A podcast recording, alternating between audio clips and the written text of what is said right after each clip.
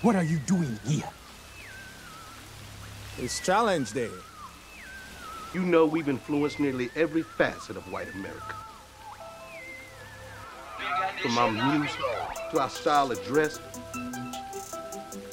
walk, talk, dress, mannerisms. We enrich your very existence. You should say thank you, man. Welcome to the Black Blue Podcast. This is your host, Imam Tariq Alameen, and I greet you with the greetings of peace.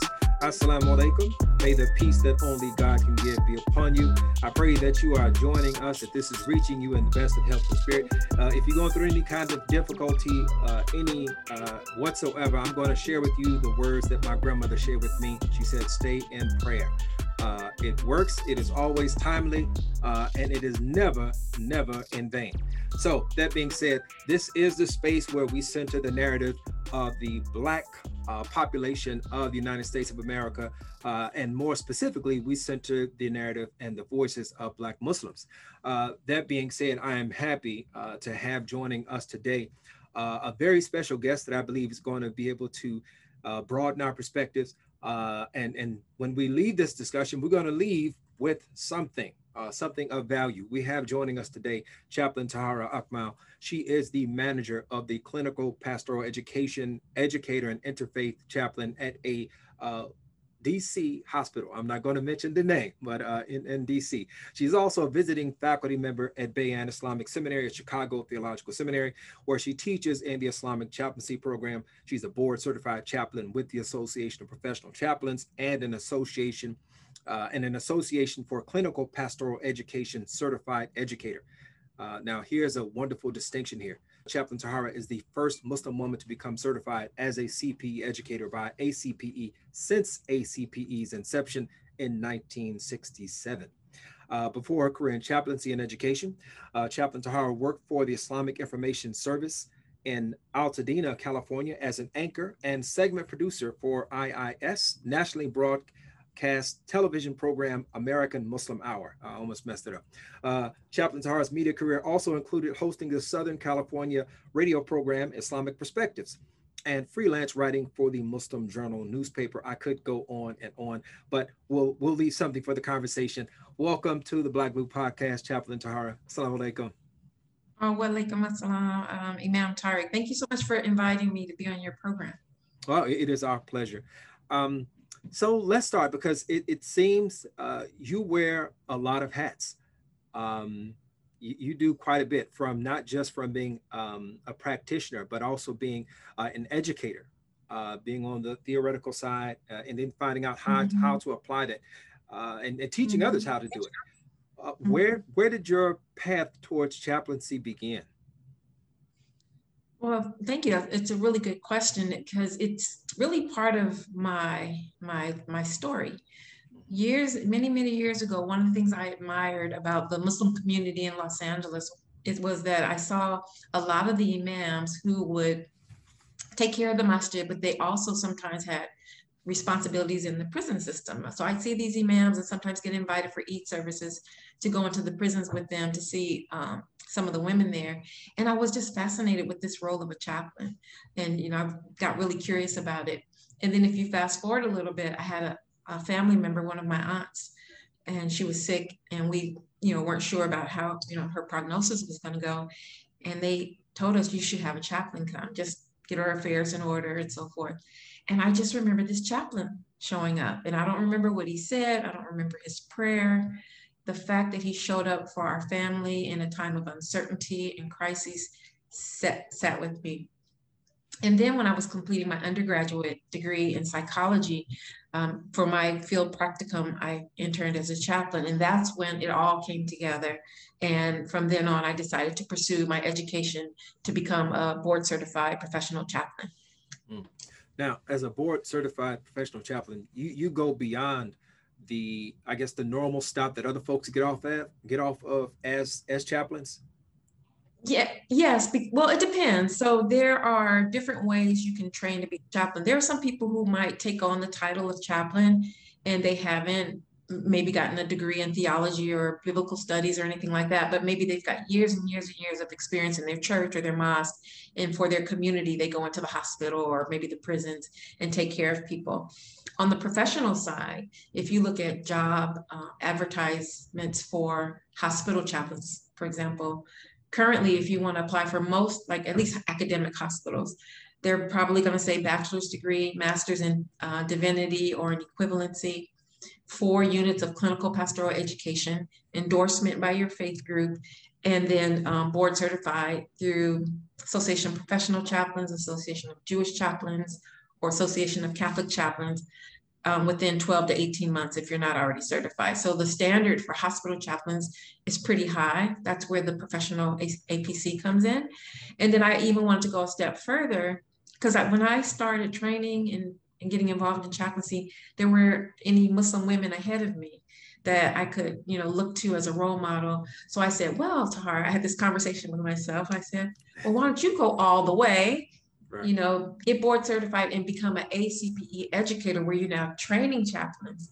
That way, when other Muslims, other women, other people are coming through, I could be a resource. So I did that. So I um, finished my CPE, did another residency. I did two residencies of CPE and then went into a program at Johns Hopkins. That's where I did my second year residency.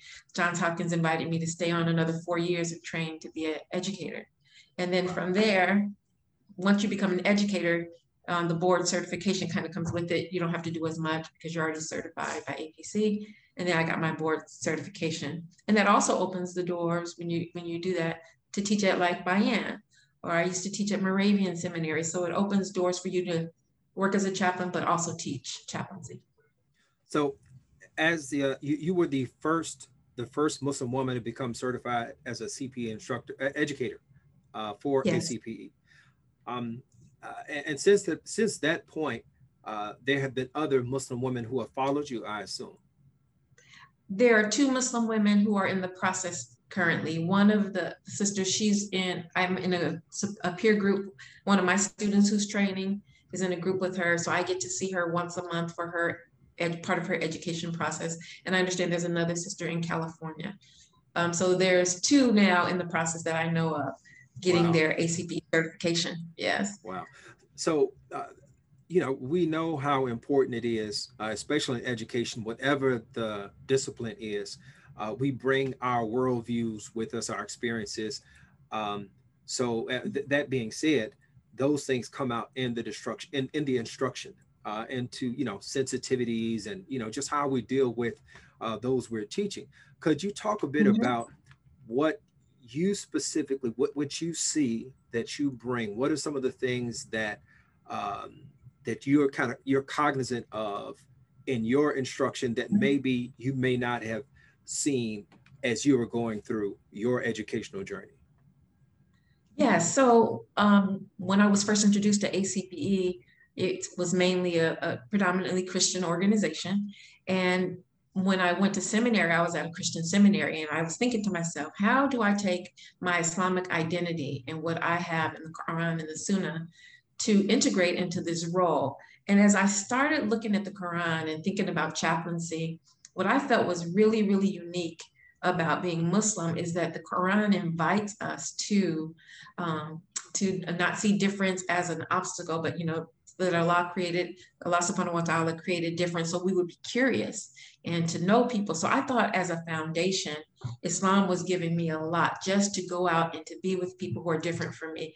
Because people think if I'm Muslim and I'm a chaplain, I'm only seeing Muslim patients. But no, I'm an interfaith chaplain, so I get to see everyone. And I thought Islam gave me a great foundation for that, especially the Hadith Qudsi, where Allah subhanahu wa ta'ala says, you know, I was sick and you didn't visit me. Mm. And then the person says, Yo, Allah, you're the Lord of all the worlds. How could I?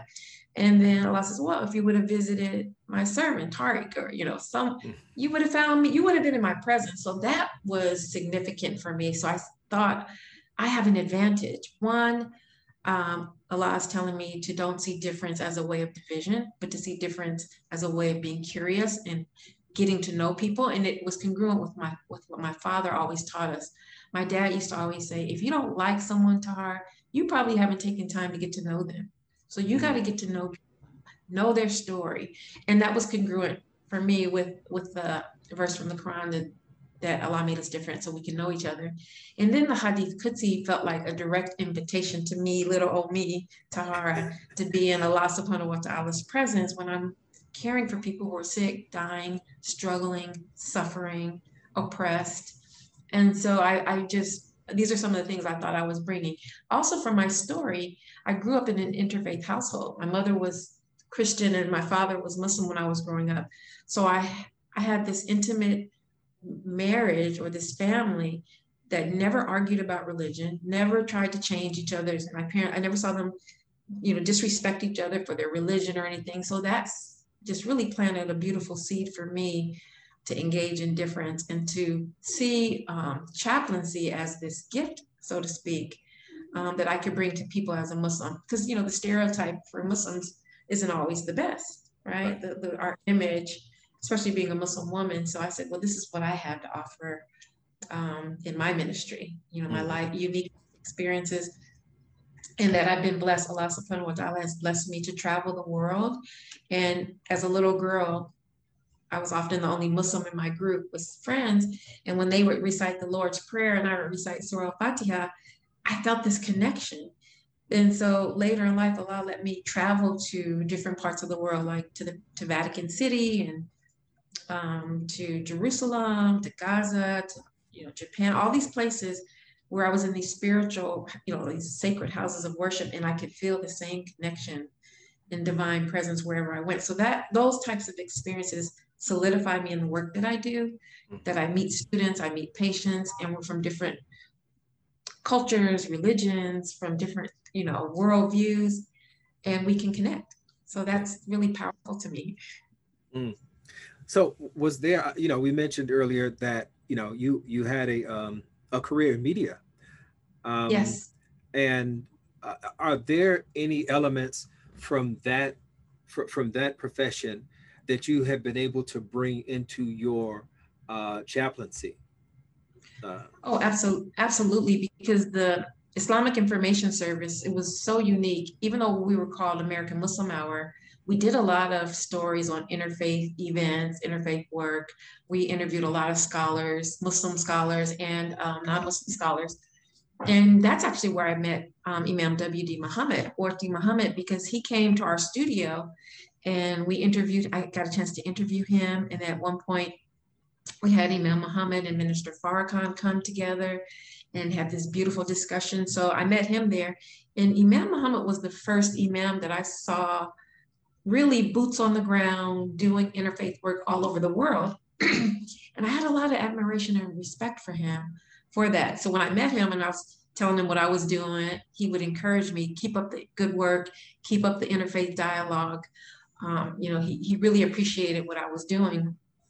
And I felt very blessed because from my meeting with him at the studio, he started inviting me to participate in his conferences and he kind of gave me access to him if I wanted to interview him. So he his model of interfaith dialogue and um, staying on that path because because it was meaning to it. Mm-hmm. He was probably one of the first imams that said, "This is meaningful work. Um, you may not see the full picture yet, but developing these interfaith relationships." being with other people, you know, being in different parts of the world and representing the African American Muslim community, all that was meaningful. And so I, what I've brought from that experience, one is the interfaith respect of, you know, the, just respecting people for having Allah subhanahu wa ta'ala's divine breath in them. So I see no matter where you're from, that you're my brother, sister, you know, my fellow human being. And just staying curious about people um, has been a big part from doing media interviews talking to patients, talking to students, I remain very curious. So mm, I think yeah. those are some connections. Mm-hmm. You you might be familiar with that term. Stay curious. yes, full full, disco- full disclosure, uh, uh, family. Um, I am a student of Chaplain, well, Professor Tahara uh, in, that role. Um, you know, as as I complete my um, my, my my journey uh, in, at Bayan Islamic chaplaincy, uh, mm-hmm. inshallah. So yeah, so stay curious. Curiosity that is something that is a that is a, a constant refrain. But just from mm-hmm. an in- interviewing standpoint, you know, I, I, see just the bells kind of went off. You know, that's Yes. If you're not curious, what are you going to find out? What are you going to learn? Exactly. And I think one of the struggles, and I and I experienced this early on sometimes when I would talk to imams or talk to people who were coming from parish ministry into chaplaincy, there would be a tension between, wow, I've been this religious leader for so many years and now so accustomed to giving religious counsel, religious answers, uh, religious fix, a religious fix to people's problem. And then once you transition into chaplaincy, the person in front of you is the expert of their lives. So when you do this switch of becoming really curious about the person, sometimes it can be like a disorienting dilemma, so to speak. But in chaplaincy, that's how you operate. Yeah. Right. We're not there to, so to speak. Mm-hmm. Now, are there ways that you feel that you are able to navigate uh, chaplaincy as a woman uh, that might be different than your male counterparts? You know, that's a great question. Um, do I navigate it differently? I know that sometimes people are surprised. I remember one time I walked into a room and an older Caucasian gentleman, he says, Wait a minute, you're the chaplain? I said, Yes.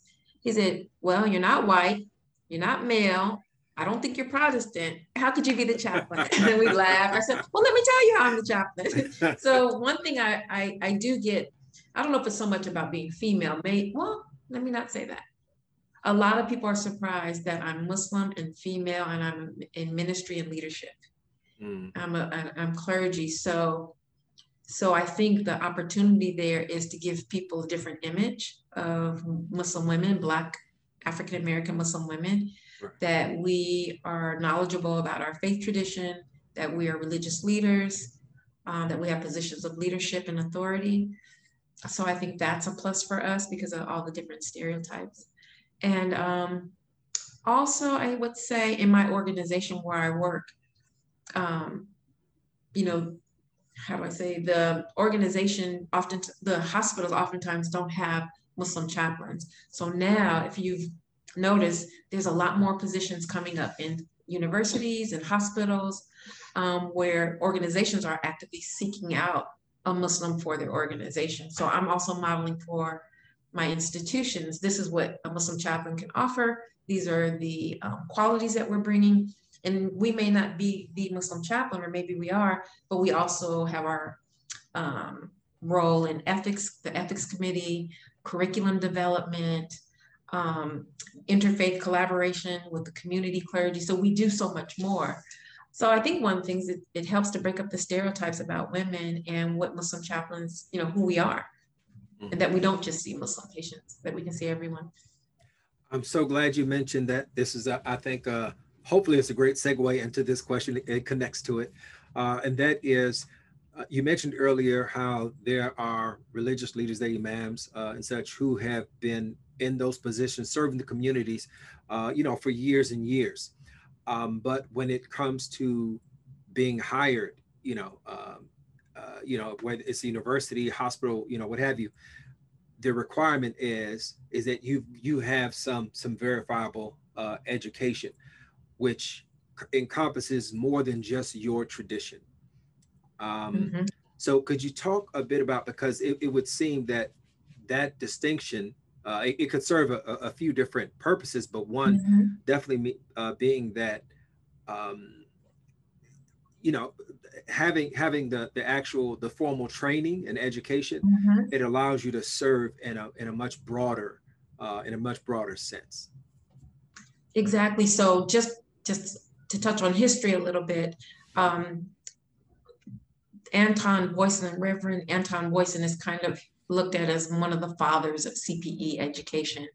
Um, way back in the early 20th century, he actually was um, struggled with mental illness. And one of the things he discovered as a patient is that you can't take care of someone's body or ailments without taking care of their, their spirit or their soul. So he was the one who started actually these classes where you take um, um, seminary students and yeah, they're getting the theory there, but now you need to have them working with the living human document. You're working with actual people. So now, how do you take your theory and apply it? so over the years, Antoine Boisen, Russell Dicks, these were people who were in ministry and working as chaplains who said, you know, we need some kind of standardized curriculum because this is different than being in the the mosque, the church. This is a different way. People are vulnerable. People are sick. Um, people may be dying. It's a different way of being in ministry with people. So throughout all of that, the different organizations that came up, ACPE, the organization that certifies me, has certified me and has CPE programs, you know, hundreds all over the country. In 1967, everything, well, it all came together and we said, okay, this is the standard for how we're training chaplains. And it's more than just religious education. You have to understand about the social sciences. You have to understand about behavioral sciences. You have to understand family systems, grief theory, all of these other components that make up human lives have to come in with the religion. Um, we joke with students sometimes and say, all you have is a hammer, everything's going to look like a nail. So if my hammer is religion, I'm going to miss, you know, people's grief and their maybe their family systems dynamics, their loneliness, all of these things. If I'm just looking for um, a conversation about God, I will miss everything else that's happening with that person. Um, so that became the standard. So ACPE um, is recognized by the department uh, US Department of Education. And if you're going to be board certified when they're looking at CPE, they want to make sure you have a solid CPE background so they know um, you're integrating all these different things. You meet these outcomes in CPE to say, yeah, I have the theory, and now I'm able to do these things and integrate and show my competence. And then if you want to go further to become board certified, you've got to write essays and case studies and show up in an interview to demonstrate your competence as a interfaith chaplain or someone who can assess people's needs outside of just religion right religion is component and some people don't have a religion. So how do you assess what their needs are if they don't claim certain religion? So maybe their meaning comes from their job their identity their pets their family right? For everyone it's not going to be a divine source. So we have to be trained in all that to assess it and be able to care for people in that way. So, uh, so family, I hope you all are paying attention because if, if when you heard chaplain, what came across your mind was this is the person who just pops in and says a prayer with me and walks away, and that is the extent of, of the relationship and what is required. Obviously, obviously, see that nothing could be further from the truth. Uh, Chaplain Tara, to, to that point, um, as as people are listening, as you're talking about uh, really an interdisciplinary framework uh, and body of knowledge that you have to have some um, uh, some type of proficiency uh, with. Um, do you see um, a a need for or or chaplaincy becoming more attractive as a career path? Because um, I can remember many career days uh, that you know that I've gone to, and chaplaincy was not it was not a field that was really that was talked about. So do you see as you as you as you kind of lay out a really broad spectrum, um, do you see that mm-hmm. changing in the in, in, the near future? Absolutely. Um, I'm on the advisory board of the Chaplaincy Innovation Lab out of Brandeis University and, and um, and and they collaborate with ACPE. So statistics show that there's been a decrease in enrollment in the traditional Masters of Divinity. The traditional Masters of Divinity would prepare students to, you know, run a house of worship, preaching, teaching, and so forth. The, the decline has been in MDiv. The increase in programs at seminaries are Masters uh, in Chaplaincy or Masters of Divinity in Chaplaincy. So chaplaincy is really blossoming. And I think one, I think the Chaplaincy Innovation Lab, um, the website and the work that's been done with the Chaplaincy Innovation Lab really put chaplaincy out on the map in a big way. Um, we can't even keep, up with the demand anymore. And then when COVID hit, the lab became this this this hub of information for people who were struggling, and chaplains began to show up in on CNN and different places. Like, wow, there's a vocation a career where you're caring for people in the hospital or in the prison. You know, what you know, what are chaplains? I thought it was a priest who comes at and gives right. last rites. No, chaplains you have humanist chaplains, Muslim chaplains, Jewish, Hindu. You know, we are people who care about other people. And we, you know, the humility I think that we have to carry is we are not the expert on people's lives. Because we look at clergy, religious um, leaders as, oh, they're the expert and, oh, they can come and they can. Well, actually, we're really, as chaplains, we empower people to see what we have and support them along the way. But, you know, Imam, I heard what you said, but I'm really curious. You know, how have you been getting through? What have you been leaning on? Instead of me telling you, oh, go do this and go do that, I'm real curious about what's been helping you. And then, you know, kind of work with people in a different way, right? In a, in a different way. So if it's attractive to some people, uh, I think chaplaincy is a great career to be a religious leader, to be clergy, to be a, um, within a hospital or an institution where you can affect change, policy, ethics, um, work on a team, be a collaborator or partner on an interdisciplinary team. Um, there's just so much that we do as chaplains. Yeah. You know, one of the things that uh, I find really exciting um, about chaplaincy, uh, in particular as it relates to uh, it being a field that is open for men and, and women, right? uh, where gender is not, a, you know, it's, it's not a an issue, right? In, in terms you've been able to uh, join the ranks. Um, uh, uh, that being said, what are some of the ways that you see chaplaincy education, uh, particularly for, for imams, for those who serve as imams, mm-hmm. how, how do you see it um, adding value uh, mm. to that service because you know you talked about that there being two different ways of operating one where you're used to kind of having the answers or showing up you know telling people do this do this whatever and in chaplaincy it really is from a position of humility and curiosity and you know kind of guiding walking with the person as opposed to walking in front of them yeah so some of the the books i've read um, on islamic chaplaincy from other you know chaplains and those who've done some research that actually benefits imams or will benefit the Muslim chaplain to integrate both the Islamic tradition, you know, to have that so you can connect with someone on what their beliefs may be if they're Muslim, mm-hmm. but also to not leave off um, looking at what their human needs are. You know, what is it that they need? What are, you know, during COVID, there are a lot of people who couldn't leave their houses or lost their their jobs or were disconnected from family. So what do you need? What's what's lacking? What are the losses? So if i s- stay with religion i might miss that. So you know grief and loss. So an imam can not only bring the tradition and maybe bring a tradition about the, the prophet and his tears peace be upon him and how he wept and, and he grieved to someone who's grieving their job loss of community um, loss of maybe safety, because we realized during COVID that being at home for some people was not safe. Mm-hmm. This idea of having to stay in your homes for some people, getting out of the house was safer than being in their house. Right. So, you know, what are your needs? Are you safe? You know, do you feel respected? We talk about human needs. Do you feel respected? Do you have self respect? Um, do you have a partner? Do you feel love? So I think what it does, it, and I'm not saying that all imams leave that off.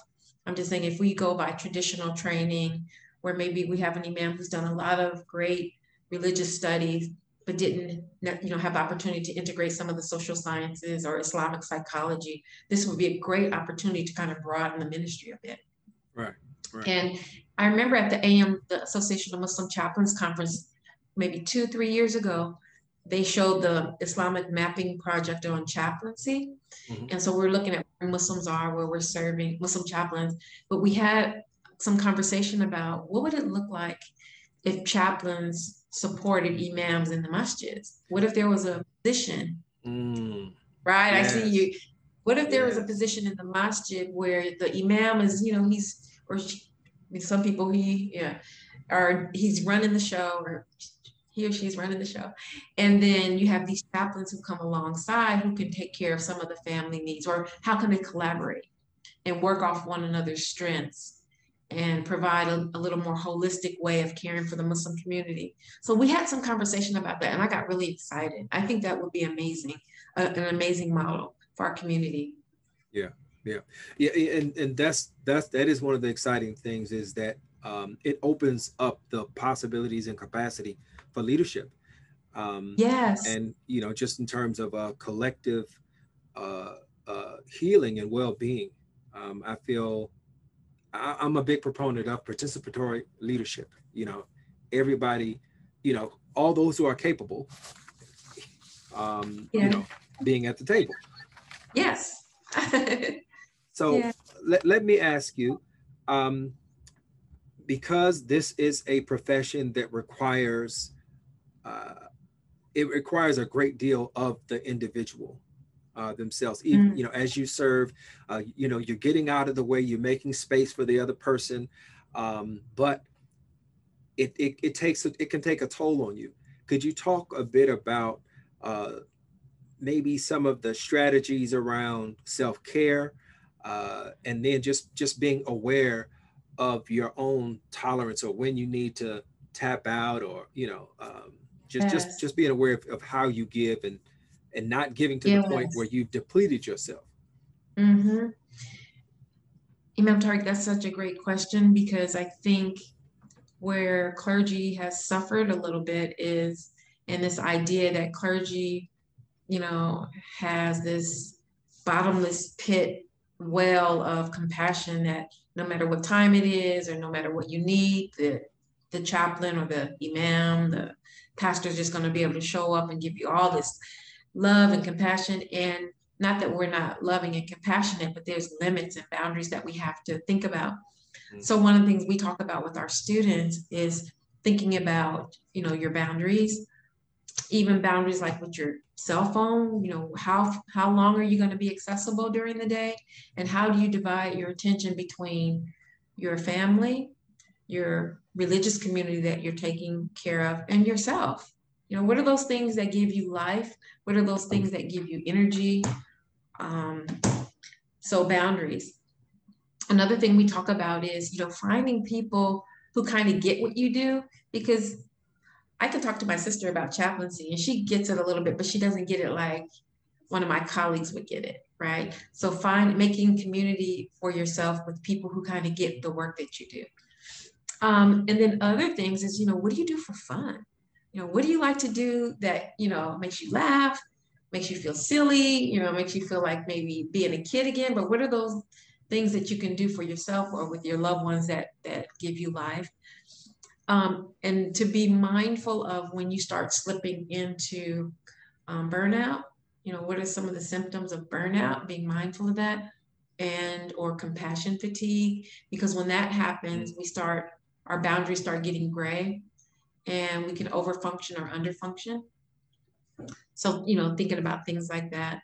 But self-care is so important because there's this idea for clergy that, you know, we always have our tank full and that's not true Right. It's not yeah. true. Mm-hmm. Yeah, and I, I, can attest to that um, as well.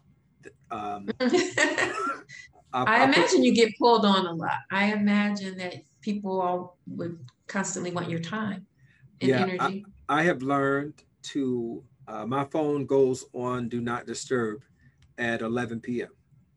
Uh, and it comes back off at 6 a.m. So okay. yeah.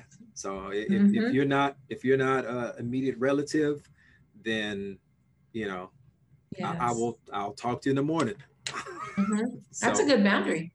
Yeah, you know. You, yeah, you it's a good boundary. Yeah. Mm-hmm. So um, before we wrap up, I wanna uh, I wanna ask one more question of you, uh, Chaplain.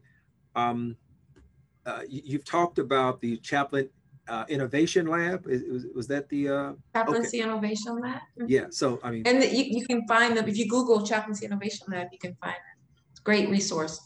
Okay. So uh, with that, you know, we're we're forward thinking uh, and, and looking at the the future of chaplaincy. Um, how do you how, how would you like to see what is what is something that you would like to see from uh, whether it's from an educational standpoint or from a, um, a practitioner standpoint um, mm-hmm. within chaplaincy that's not that's not in existence right now? Well, I would say from an education standpoint, I, I believe we need more research on chaplaincy. There is some out there. I'm actually um, in a doctoral program and I'm doing my dissertation on leadership with a focus on chaplaincy. So as I'm doing a literature review and pulling articles and looking at resources, there's there's things out there about CPE. There's articles, scholarly articles about CPE, and and some about chaplaincy. But we really need to do research and write and publish about chaplaincy. I think it's it's it's we're we're trying to do better. Like ACPE has made it um, part of our, excuse me, APC, Association of Professional Chaplains, now makes it a competency. So one of your essays has to be, well, how are you involved in research lit, you know, how, how do you, how have you developed in your research literacy? Mm-hmm. So that's an area that we can do a lot better in or get more involved in because um, we just haven't done, done a lot of it. And that's one of the roles of the Chaplaincy Innovation Lab. So they have partners with a lot of um, you know, other organizations that are given, you know, scholarships and, you know, funding for different projects for research and so forth. So that's exciting.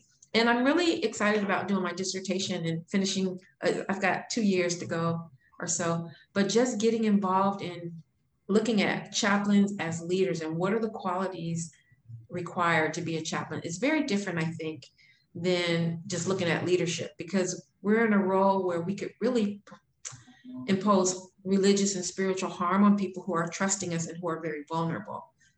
Um, people who are sick, students, people who are incarcerated, the elderly, you know, the people, hospice, palliative care patients. So, you know, I think sound leadership and ethical um, conduct mm-hmm. is key when we're working with vulnerable groups. And how do we do that from a spiritual standpoint where we're not proselytizing, we're not imposing, we're not judging people? So I think as we continue on and move forward, more research in the area of chaplaincy is going to be great. And Islamic chaplaincy, you know, yeah. what you know, what do we as a Muslim community, what can we contribute um, to the literature that's um, about Islamic chaplaincy? There's not a whole, whole lot out there, to be you honest. Know, you know, you know, as you were mentioning uh, those things, I could not help but think about how chaplaincy now it integrates, you know, um, uh, human development and social science, um, and that and they do so because of the demonstrated the uh, value that that knowledge has in terms of dealing with people. And I could not help but think about. Um, do you remember uh, uh, Jack Welch? Uh, he was the chairman of, I believe, GE Yes, I know his name. Mm-hmm. Yeah, so he had this um, yes. basically this this business academy, you know, if you will, and uh, a, a lot of the uh, the Fortune 100 or 500 folks, they would send their top folks there, you know, to be trained, so mm-hmm. to you know to increase their leadership. And I could not help but think, what if you know talk about demonstrated efficacy and value of knowledge? Uh, how how wonderful it would be if some of the, the core tenets of chaplaincy ed- education were to be incorporated within uh, business leadership. Um, you know, yeah. you talk about the understanding the power dynamics and being able to, to, to look at people mm-hmm. and, and see them in their fullness, uh, regardless of their faith or no faith or whatever. Um, yes. I, I, I could see mm-hmm. a point where that could be chaplaincy could be integrated into even even those models mm-hmm. because of its demonstrated uh, value. It sounds like you've been reading my notes from class. No, I really because no, I I can imagine because you remember um this. I think we saw. Did you see the story? Remember the four chaplains? Yeah, yeah. And so um, in other books about them and their lives, they, they were these four men, two Protestants, Catholic, and Jewish, who were working on the ship with hundreds and hundreds and hundreds of servicemen. And they didn't care what your religion, what, what you believe. They were there to support and provide care for everyone. And at the end, when unfortunately they lost their lives, they came together. You know, we're not fighting over, you know, no, I'm not saying I'm going to go over here and do a little Catholic service or I'm going to go over here. And I mean, no, they all came together. And, and so I have in my mind this this model or this image of leadership, religious leadership that encompasses all that. Like you said, you know, how what does that look like? And I think it's it's I think it could be amazing. I just haven't figured out exactly how I'm going to present it yet. But that the four chaplains have in, impacted me. Islam has impacted me. Being a woman has impacted me, and it's all coming together. I just I haven't figured out fully how it's going to look, but I am so on the same page with you about well, this. Well, well, I can't wait to uh, to to see the finished product because all of those things that that that uh, that that that you have um, uh, all those identities and experiences uh, that you are meeting this this uh, intellectual journey with, uh, they they don't just benefit you; they benefit uh, us as well. So, uh, inshallah, we look forward to your success and and benefiting from that. Thank you so much for your kindness and for inviting me to chat with you about my passion, which is chaplaincy. So thank you so much. Yes, our pleasure. Our pleasure. Thank you for being here. All right, uh, Black Glue uh, podcast family. Our guest has been Chaplain Tahara Akmal. Um, uh, dynamic, right? Uh, chaplaincy educator. I'm going to mention again the first, right? She was the first Muslim woman to become certified as a CPE educator by ACPE. Um, uh, and she's trailblazing not just for uh, uh, for women, but for Muslims uh, in general. so, um, so check out ACPE, check out the four chaplains. Go to YouTube and check that out. It's a really great watch, very inspirational. and with that, we're going to remind you to keep up with us on all social media platforms. Look for us at the Black Blue Podcast. I am your host, uh, Imam Tariq Al Amin. Uh, and we're going to leave you as we greeted you with the greetings of peace. Assalamu alaikum. May the peace that only God can give be upon you. First off, all praises Allah saved them. The black man and African from enslavement. So I love this thing can never deface it. But some of y'all that follow us hella racist. Face it, we was taught to hate black. So the lighter you is, the more you attract. I'm finna pull coats here and choke fear. When the smoke clear, we still black, so hold dear. Why my skin breathing grief? All we want is